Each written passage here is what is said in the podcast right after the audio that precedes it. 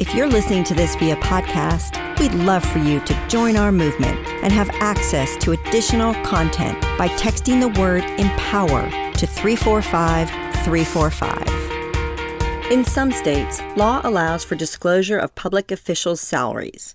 You can look online to find contributions to candidates and which lobbyists did what. You can even search for your own doctor and see which pharmaceutical and medical device companies have paid him or her. A friend of mine explained how her vet kept coaxing her to add more tests, more shots, better food, you name it. She gave in a little and regretted it. If you get a little timid before you step into the voting booth or the doctor's office, do thorough research beforehand. If you're armed with facts, you might feel more compelled to make a change and be happier in the long run. For many women and people of color, a vote can ultimately be the biggest act of change.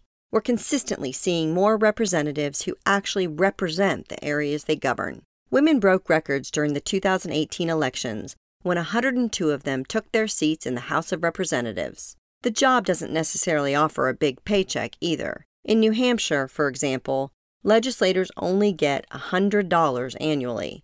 Officials in states like New York, Pennsylvania, and California are paid tens of thousands more. What's so mind-boggling about some of these female legislative wins is they've unseated dudes that have been in the position several times over. That's exactly what happened with today's woman to watch, Hilda Solis. Hilda defeated an 18-year incumbent in Southern California in the primary election to the U.S. House. She's accomplished, to say the least, having served several years in Congress. As the representative of the 1st District on the Los Angeles County Board of Supervisors, Hilda has set herself up to achieve the immense daily challenges faced in office.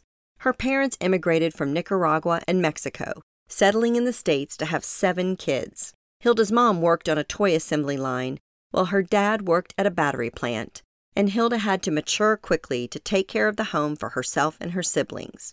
As a lifelong helper, Hilda believes that everyone, rich or poor, deserves a clean, safe space. Hilda went to school to learn about political science and then public administration. Since the mid-'80s, she's been a part of the political world. When former President Obama was elected, Hilda accepted his offer to serve as his Secretary of Labor. It's the division that's aimed at protecting 125 million workers in areas like wages, occupational safety, unemployment insurance, work-related rights, and more.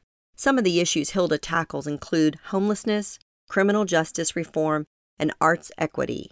Most recently, Hilda authored a motion to create an Office of Equity within the LA County foster system, which would help transform the lives of African American, LGBTQ, and Latino children in foster care. Championing for fair care, healthy living situations, and community support isn't a sprint. It's a marathon. As Hilda continues to fight for marginalized communities, families, and the people under her watch, we hope she maintains her streak of optimistic energy. Hilda Solis's career began at the Office of Hispanic Affairs during Jimmy Carter's presidency. Former First Lady Rosalynn Carter said, "A leader takes people where they want to go. A great leader takes people where they don't necessarily want to go, but ought to be." Looking for more inspiration, advice, and direction? Check out our new interview podcast, On The Spot, available now on any of your favorite streaming services, including iTunes, Spotify, Google Play, or Amazon Alexa.